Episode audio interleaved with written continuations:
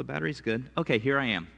All right, friends. Well, yeah, the, this, uh, well, we've talked about giving, we've talked about Thanksgiving. So if I were hosting Sesame Street, I would say today is brought to you by the letter G. Um, they still make Sesame Street? Is that still a thing?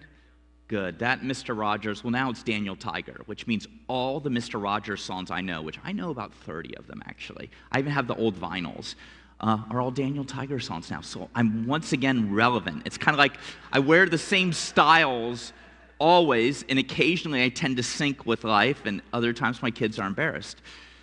But hey, welcome uh, to Central Vineyard. Uh, really seriously, since we have you all here today, I want to leverage you to come together with me in a specific intercessory prayer request. Uh, my uh, dear friend, our dear friend, uh, board member, and also uh, did a lot of pastoring in Tanzania on, alongside, uh, supported by our church, Doug Buckley. His father had a stroke last night.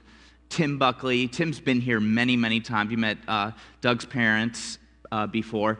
Uh, praise God, they got in the hospital right away. They got the Coumadin or whatever the blood thinners going in. You know, they doing all the rapid response stuff they do, and he seems to be doing really well.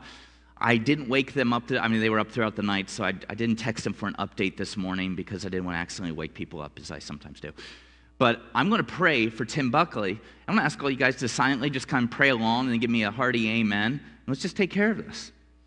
Uh, Father God, you are healer, you are restorer, you make all things new, Father, and you are close to those that are physically, mentally, spiritually infirm. We ask you to come and be present in the, the future of your kingdom would rear its head in the now, right now, in Tim Buckley's life, and heal the damage, dynamically reroute whatever needs to be routed in his brain. And I pray, pray you would reboot him, replenish him, and uh, uh, just bless him with a lot more mileage, we pray. Name of the Father, the Son, and the Holy Spirit. Amen? All right. Um, so, uh, oh, I got my wrong list up there. Okay, Tim Buckley. So, uh, when we planted this church in 2004, uh, there was a picture that was ever present in my mind, and that was uh, the Berlin Wall going down in 1988, and all the artists and business folks that streamed in because at the end of oppression is opportunity. Oppre- at the end of oppression is opportunity, and two groups really swarmed into uh, uh, uh, Berlin, specifically uh, artists and entrepreneurs. And I felt like, well, yeah, the wall fell, but back in the Gospels, we saw the curtain torn. And the wall separated east from west, but the curtain symbolized the separation we experience from God. And the idea that God is not merely someone to be appeased or that you're going to just uh, embrace like this remix system of appeasement to uh, connect with that god. In fact you know god even god provided the sacrificial system in the torah and quickly began relegating it to the second and third and fourth seat throughout the old testament scriptures. I mean i was just reading psalm 51 today and David's even like, oh, you don't even like sacrifices, God. You know, so we saw this almost like this methadone to get off the heroin of violence towards humans. And that is instead make a soup kitchen in the temple to feed priests and the poor. But even then, but the whole point was getting this perfectly right isn't the big deal. You know, I desire do justice, love mercy, walk with humility. Do justice, love mercy, walk with humility. That's what God was going for. And I call that Micah 6 8 the apex of the Old Testament, getting us ready for the Gospels. Well, when the curtain was torn, we collide with Jesus. Jesus, God the Father, Trinity is creator, Trinity is creative. God created it and it was good. It wasn't just Tiamat and other guys getting involved in some violent activity and here's the plan. God is an artist and you know, we see that reflected in humans creating beauty and creating opportunity and bringing justice and occasionally bringing mercy to boot. And I thought, what, it, what does it mean for us to live with the curtain drawn is to fully invest ourselves time, talent, finances, and all the creativity and all the time and all the cleverness that we have. And God does his whole loaves and fishes action where he takes something that looks like a happy meal and turns it into a full catered wedding type of deal. That's what God does. God always magnifies, and He, call, he makes us magnifiers as well. We get to see good things that God's doing. And he says, You know, you can fan this little spark into a flame too. Here's a little handheld fan or a newspaper you can wave. Get that fire bigger. You get to play too. And God, that's one thing. I'm like, God is the God that everyone gets to play. Everyone gets to play, and you get called to play more and more. So, kingdom artists, kingdom entrepreneurs. Um, what I've been able to see, and I love John sharing with you, is like one of the entrepreneurial things uh, was kind of rebooting Asia's hope in this new model that God has literally changed the world and made a uh, made an exponential difference in the lives of children who were on a pipeline to be trafficked in this little tiny Indiana-sized country of Cambodia, and also reaching ethnic minorities in Thailand in India who the government leaves behind, but Jesus doesn't in the creativity to honor the cultures of those places and to partner with the genius of the Holy Spirit working in these cultures to come together. And the question is is it art or is it entrepreneurship? Because it is beautiful. It is an installation of God's grace. And that's why I like to call people we're living, breathing installations of grace that God is always assembling and adding to. Kingdom artists, kingdom entrepreneurs. I so many of you bring your creativity to bear in helping professions, right? And that may be on the creative level, that might be on the financial level. Some of you are social geniuses and you, you, you, network and help like raise connections in the community for organizations that are changing the world. Many of you are teachers. Uh, some of you are managers or employees who provide an alternate reality for people to work in that is not based on this just Darwinistic corporate culture that America normally defaults to. And I've seen people, whether it's, you know, uh, I don't know, whether, whether it's like, uh, ooh, like Josephine acting in one of your plays, that you just bring your whole self, that anyone that knows you know the joy of the Lord is present in that play. It doesn't even have to mention Jesus or be a play about Jesus. The joy of the Lord is present because you're present in being an artist and acting. Or we have Maureen coming up with, with creative ways to do a job that's pretty regimented ESL teacher in a public school system. But man, Maureen brings the art and the entrepreneur to that. And I, I could literally go through the whole church, but, and I was going to, but I only have uh, 11 minutes left. So, what I'm saying is, uh, kingdom artists, kingdom entrepreneurs, I've seen several ministries birth, ministries enhanced. I want to rewind and tell you how I think some of those passions formed in me. I want to say something though. I've got 48 days here left as lead pastor of Central Vineyard. It's an anxious time for me.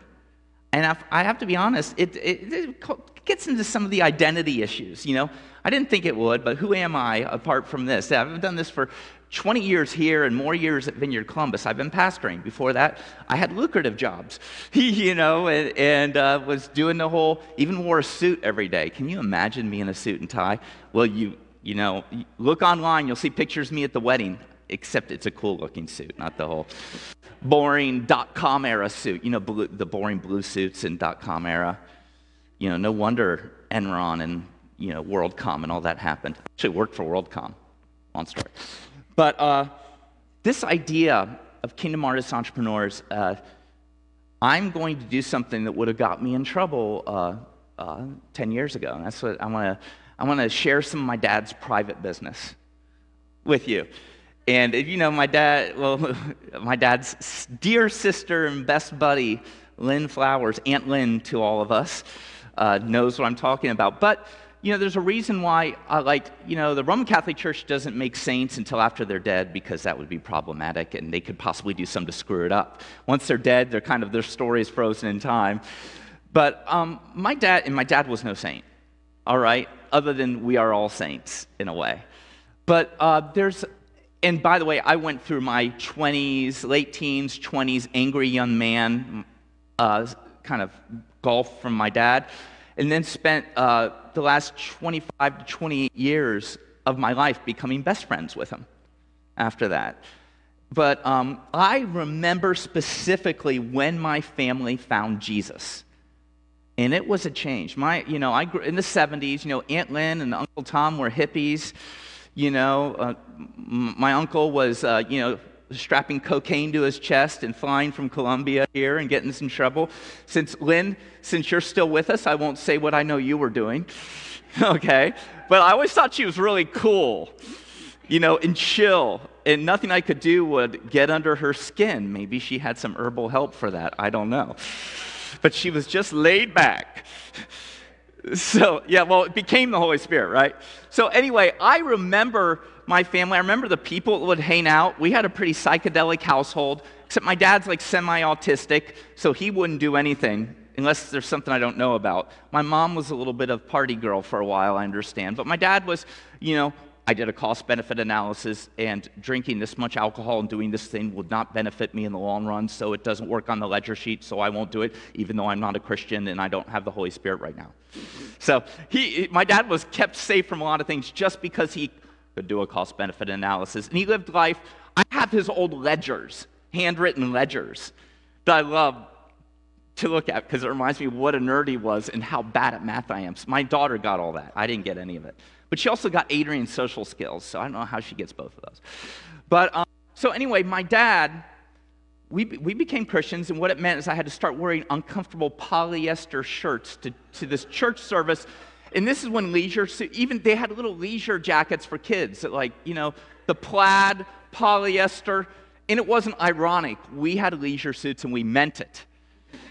And it was this little, but I remember certain things from those first few years. And part of what I remember so much of being at church at this place was we had a pastor that just preached a couple verses at a time, which isn't always super engaging if you're dividing up a story or the flow.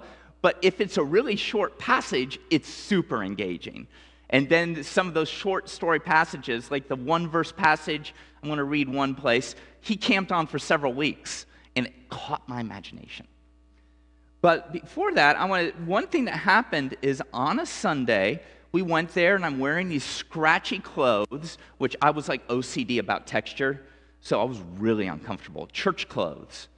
I mean, that's the reason I got naked at your wedding, Lynn. It's like I thought there was the option of taking them off. You know, I age five streaker, honest. Um, you know, I think that's the only pictures from your wedding album you saved, right? The, the, the nudie shots of me. Well, anyway, um, so my dad, they had these booklets and a big table of these booklets on a table. And I'm like, what? And my dad picked one up, mom picked one up, my dad picked another one up and goes, Oh, this one's for you. He goes, Look at it. And I looked at it, my name was printed on it. And I'm like, What is this? It's like 52 envelopes. He goes, Oh, these are your tithe envelopes. Oh, what the heck is a tithe? He goes, Well, we're going to sit down and talk about this at home. This is kind of new. And uh, what it was is this is by you guys back. We used to use pens, we used to use stamps and letters and a lot of paper. A lot of paper. Now, there was only like 2 billion people in the world, so it wasn't as bad. If we still did that now, with announced last week 8 billion people in the world, we would have no trees. But I lived in the day when paper was for everything. And my dad sat me down and goes, Well, here's, here's the deal, Jeff. And he brought out ledgers and stuff. And he explained to me, I never heard the idea of fractions and percentages. And he goes, One of the ways we worship God, and by the way, I want to warn you in advance, I am not saying anything that's an absolute axiom today about different debates people have on giving. I hope you can hear my sense of wonder and uh, catch on to that without thinking that I'm even going to enter into a debate. I, I, gave up debating for Lent many years ago and then decided not to pick it up. All right? But what happened was he sat me down and says, Well, you know how uh, your mama mom every birthday gives you $20. And I was the first year I probably remember getting a $20 for my birthday. And I remember I went to Kitty Corner, this little toy store, and got a $6 million man action figure and a Spider Man Mego. Still treasure that Spider Man Mego. Well, anyway, and then uh, every Christmas, she would give me $10, and my grandma would give me 50 which this is 1970s dollars. So we were rich. Let's just be straightforward. Relative. Now, I married Adrian, and our experiences couldn't be more different. You know, we would, I mean, honestly, there were seasons where we would volunteer at food pantries, and Adrian would go to food pantries for food. We were, and it's funny, when we started dating, we both volunteered at Fruit of the Vine Food Pantry, and she worked at the nursery school where they led my mom to Jesus. So it was a weird synchronicity here. All right? Uh, but so I never knew want. I knew downturn, but I never knew want. I was born with privilege coming out of every orifice in my body, you know. But uh, it was really neat getting married to Adrian to see how God would mix those two experiences together. So, anyway, my dad said, So, what you're going to do is tithing is for $10, you give $1. And he started writing this down on the index card, like he would. And then he wrote, For $20, it's $2. And for $50, it's $5. I think that's right. and, and he said, when you, I said, well, Dad, I'm only to use two envelopes. What am I supposed to do? He goes, oh, no. He says, well, should I even be bothering with this? And he goes, no, if you don't, Jeff, you need to do this now so you can do it the rest of your life. You need to do this now. And then eventually I leveled up to an allowance. And don't ask me why. I'm the only kid that got $1.65 a week. Early 80s. Why not around money? I got it. Comic books were 35 and then 40 cents, and the tax on 40 cent comic was 2 cents. I had it worked out that I could tithe off that and get two comics and have some left over for gumballs at Super X Pharmacy. That's I'm old. I'm old. They didn't have comic book shops I knew about. I had to go to they had spinner racks where I would sit with my rear end in there reading comic books for four hours after riding my Schwinn Stingray to the market. So I would give like loose change in these envelopes that might have cost, I, I wonder if they cost more to print this stuff than I did. But it, what it did is it became habituated in me. It became habituated with me. And my dad was kind of an autistic savant on finance. He wasn't creative. In fact, he always wanted to be a graphic designer. And God help us when Microsoft Paint and Microsoft Word came out. He sure tried, and he found so many uses for Comic Sans and the Arial font in clip art and would always design, uh, hey, Jeff, do you want me to design your wedding invitation? No, we're not going for irony here. But he, oh, my, my dad was not a creative person, but he was a magic worker when it came to spreadsheets and finances. And so he got recruited to be on the board of a lot of nonprofits because he could figure out things and stuff. And then he eventually started managing the affairs for different families on the mission field. He says, Listen, I want to find out that you get every deduction you need, how you can maximize this. I want to help you invest and still have some kind of retirement. I want to find out any stuff. And he would research scholarships for kids of parents on the mission field.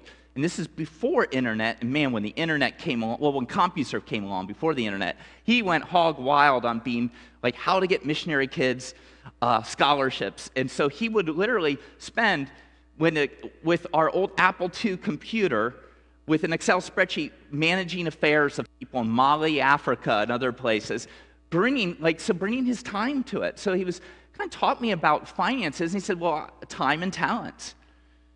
And you know, one thing they say is like you can tell a, life story by someone's expenditures and someone's calendar.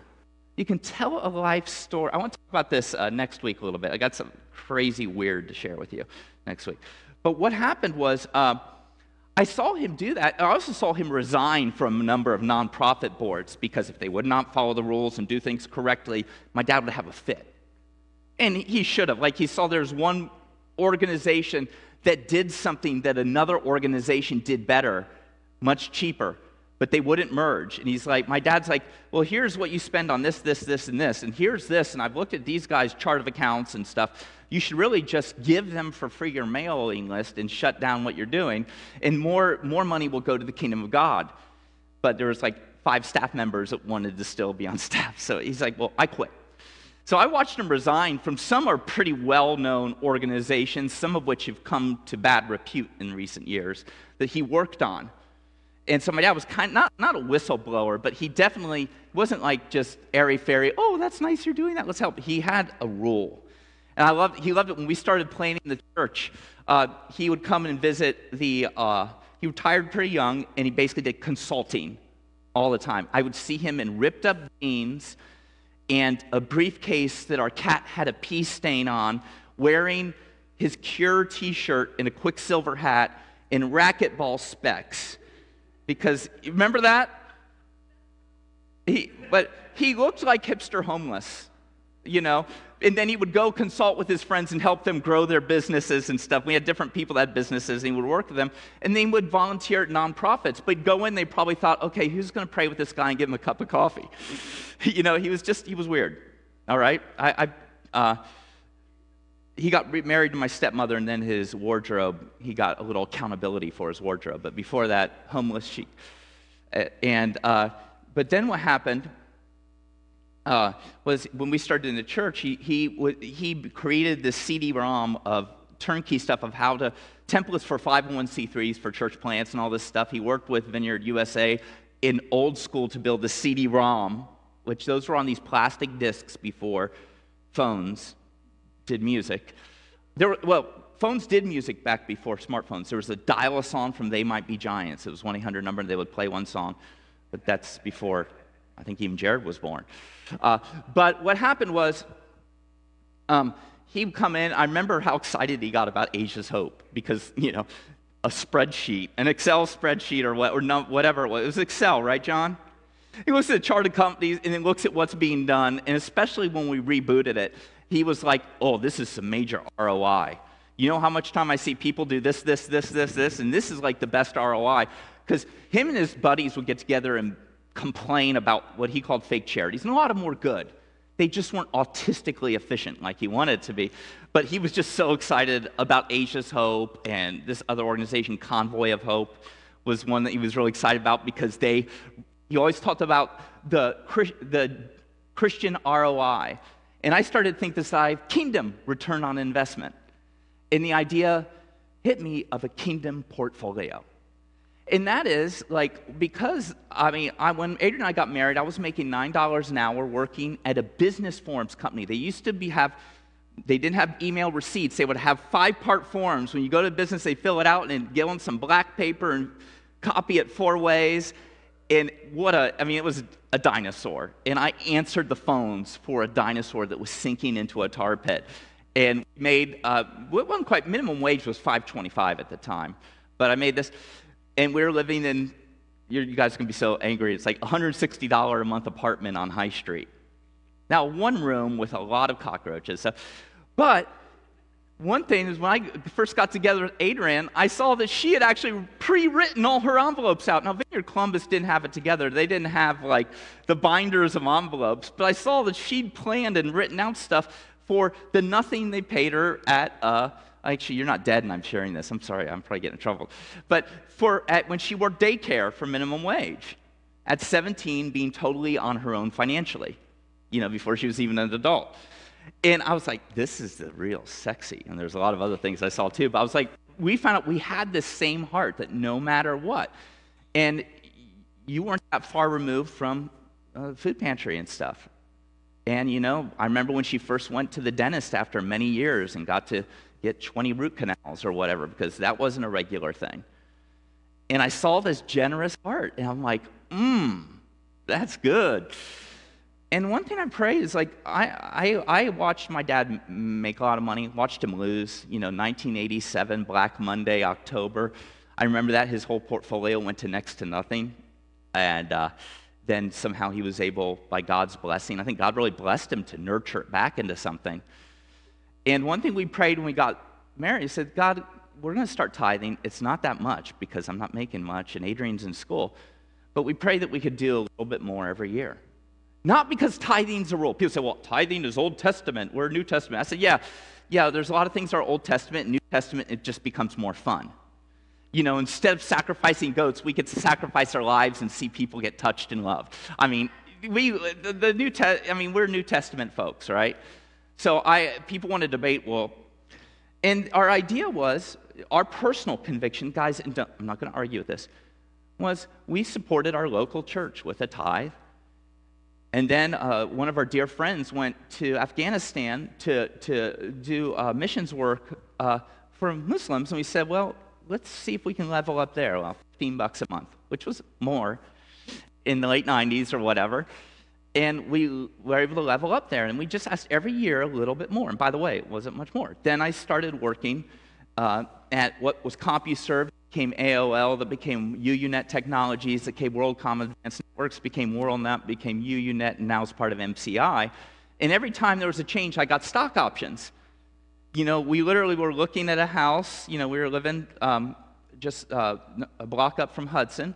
We were looking at a house in Upper Arlington, thinking we're going to just kind of move along the whole dream. And, and then um, our, the nature of my business changed that said, oh, you're going to sell direct internet backbone access because pretty soon video streaming is going to be a big thing, and the first customer is going to be pornography.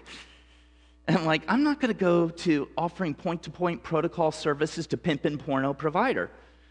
Called my buddy Kerry Davis up and he said, Well, sounds like you got to quit. Did you get save your bonus checks? I'm like, Actually, I did. So he goes, Why don't you come intern for me, not paid at Vineyard Columbus? And I was able, we uh, were able to get out of the contract of that house we were going to buy. We were able to negotiate things down and started my downwardly mobile financial. And then we went there, and, I, and then we planted a church. First bit of a while, uh, uh, we, we uh, were able to, by God's grace, not to have to take a paycheck here. Then we, we took a paycheck for several years, and recently, after my dad passed away, we, stopped. And it was always our dream that uh, we could. Be, I, have gotten uh, uh, investments my dad helped me make, and I have side hustles that have kind of grown up that I don't have to do that and that could go towards really development because we've always run a pretty skeletal church. And but I'm saying this going back to my dad is my, my dad had this idea of managing a portfolio. And I saw him continually add things to it.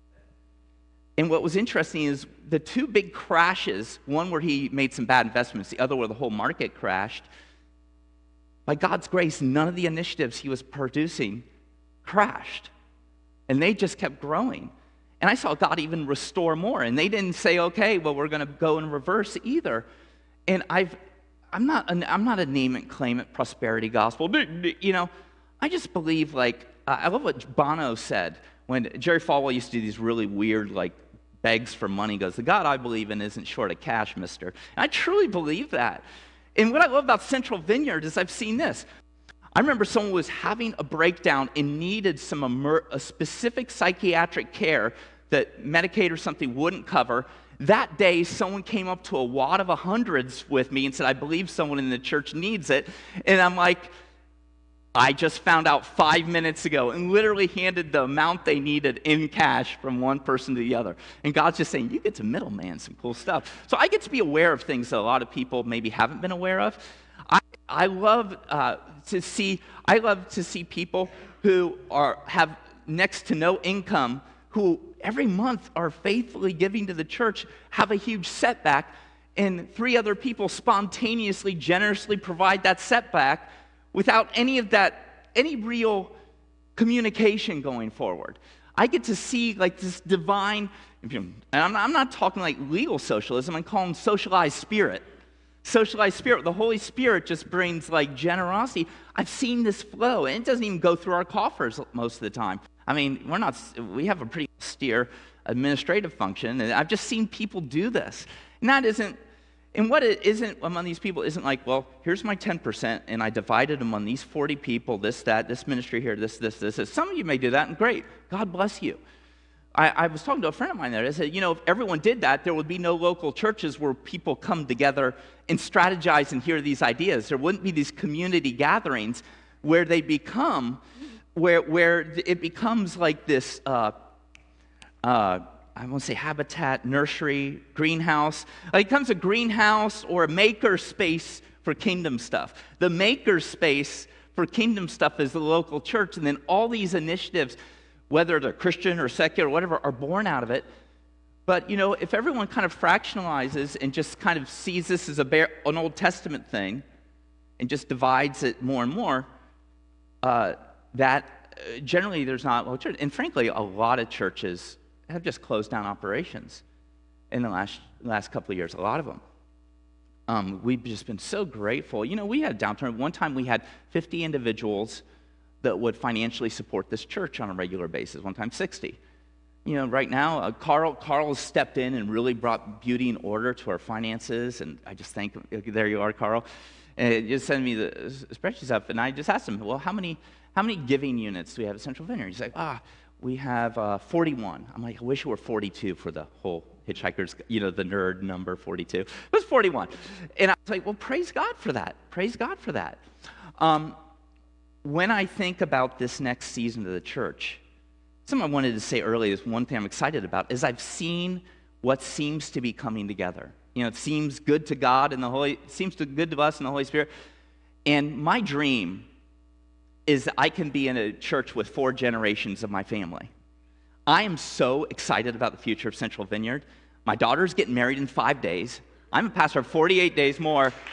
She, Lord, please make it soon, is moving here when her husband's able to get a job here to Columbus to start life here and have babies because we, we've spiced the deal with babysitting.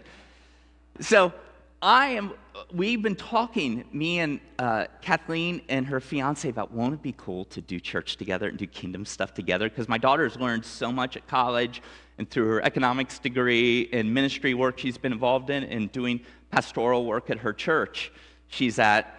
She's got a lot of fun stuff to bring. So does Ace, who, her husband, who Adrian, actually his name, who worked at uh, the Navigators and other places for a while. And they're going to have babies. And I got my Aunt Lynn Eh, from my dad's generation. That's four generations.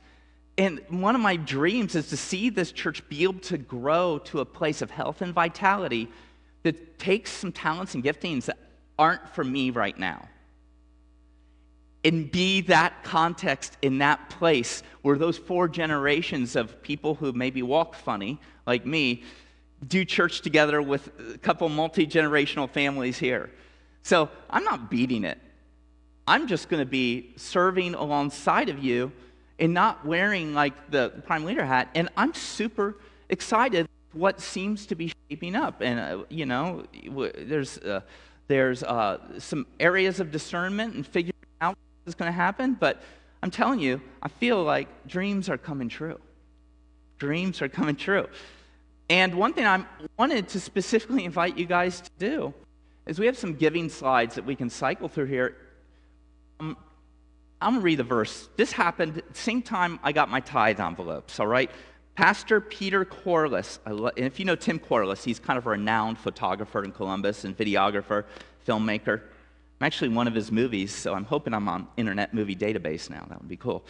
But uh, this is a verse he went over for five weeks in 1977. I think about this verse every week.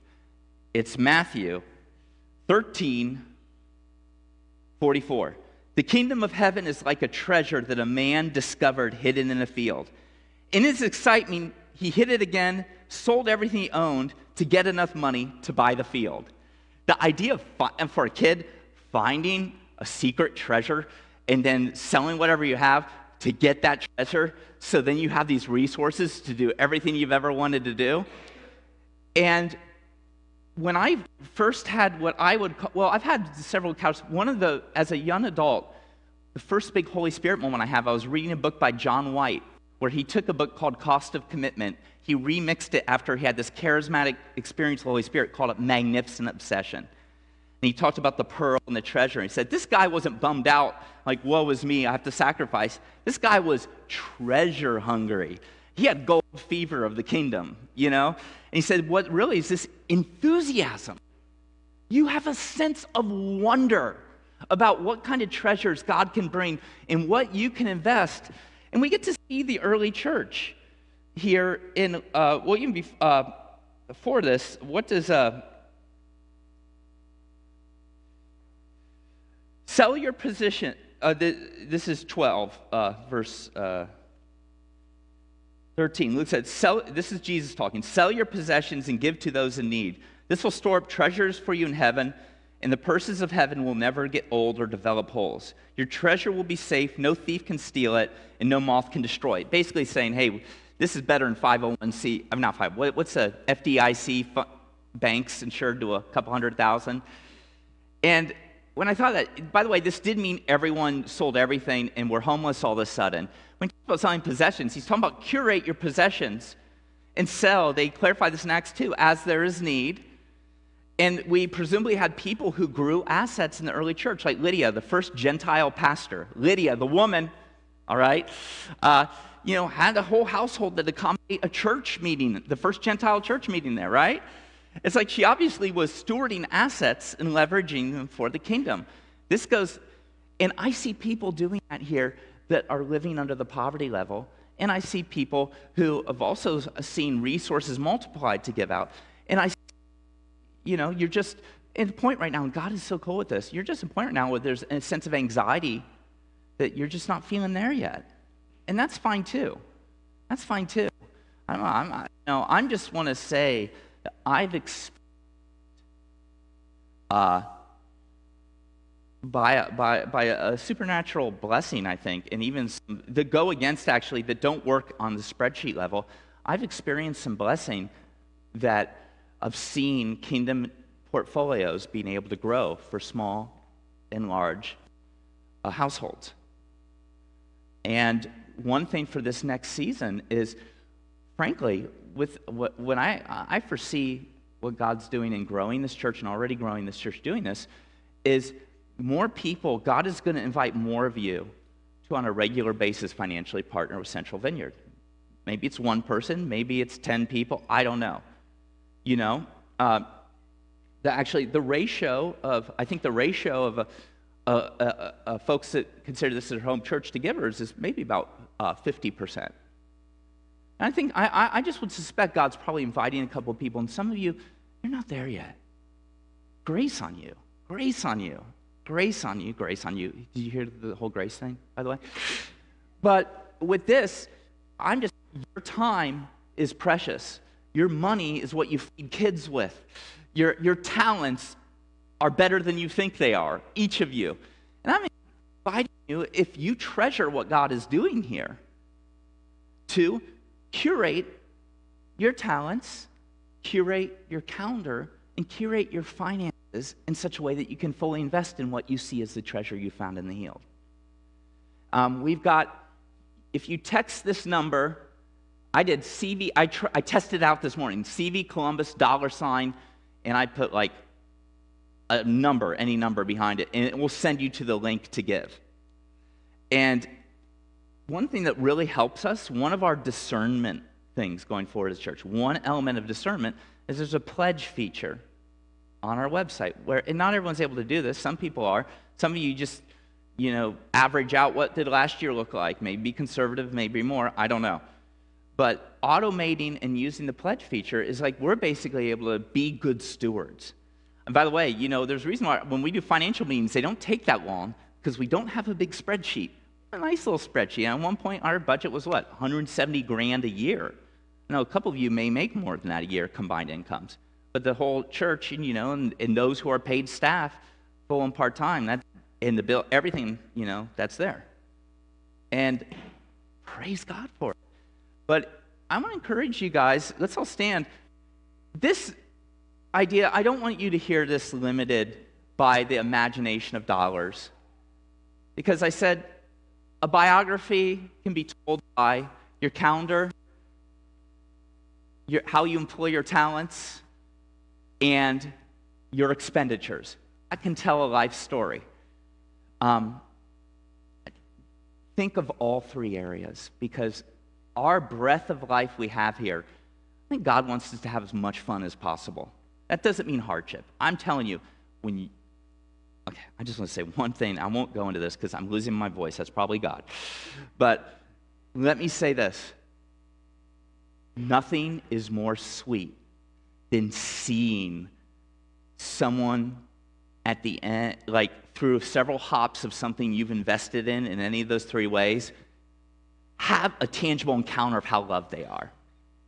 And part of that was due to those little things you did. Nothing is sweeter. So, uh, onward, God. Onward, guys. Carl's going to lead us in communion, uh, and then we can come receive prayer. And uh, if, yeah, well, he'll say the rest. We now turn towards the Eucharist or the Lord's Supper. We share together in this meal each week, participating in the meal that Jesus shared with his disciples. Um, I want to invite, it looks like the worship team's up. The prayer ministry, anybody who's uh, trained to pray, to, to come on up now.